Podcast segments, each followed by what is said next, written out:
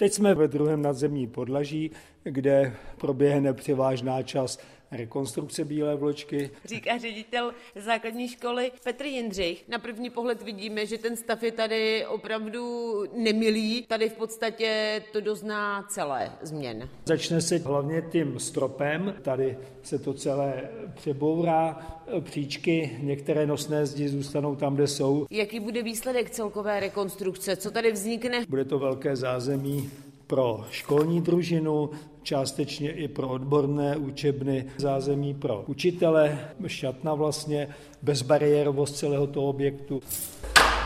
Už za několik týdnů čeká všechny tři první třídy, první ABC stěhování, protože v prostorách, kde jsou právě kvůli rekonstrukci, zůstat nemůžou. Nemůžeme riskovat nějakou bezpečnost, takže během června budou třídy přestěhovány na tu hlavní budovu. Matýsku, tak to dej tam do poličky, jo?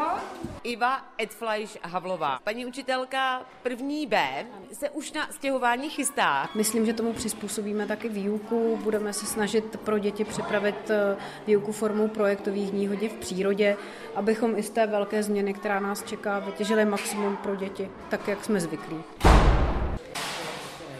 Stavební práce se dotknou také samotného chodu jídelny. Kuchařky tady sice budou vařit do konce školního roku, ale začátkem prázdnin v podstatě musí skončit. Musíme to připravit na tu přestavbu, na výměnu oken a pak se vlastně bude uklízet.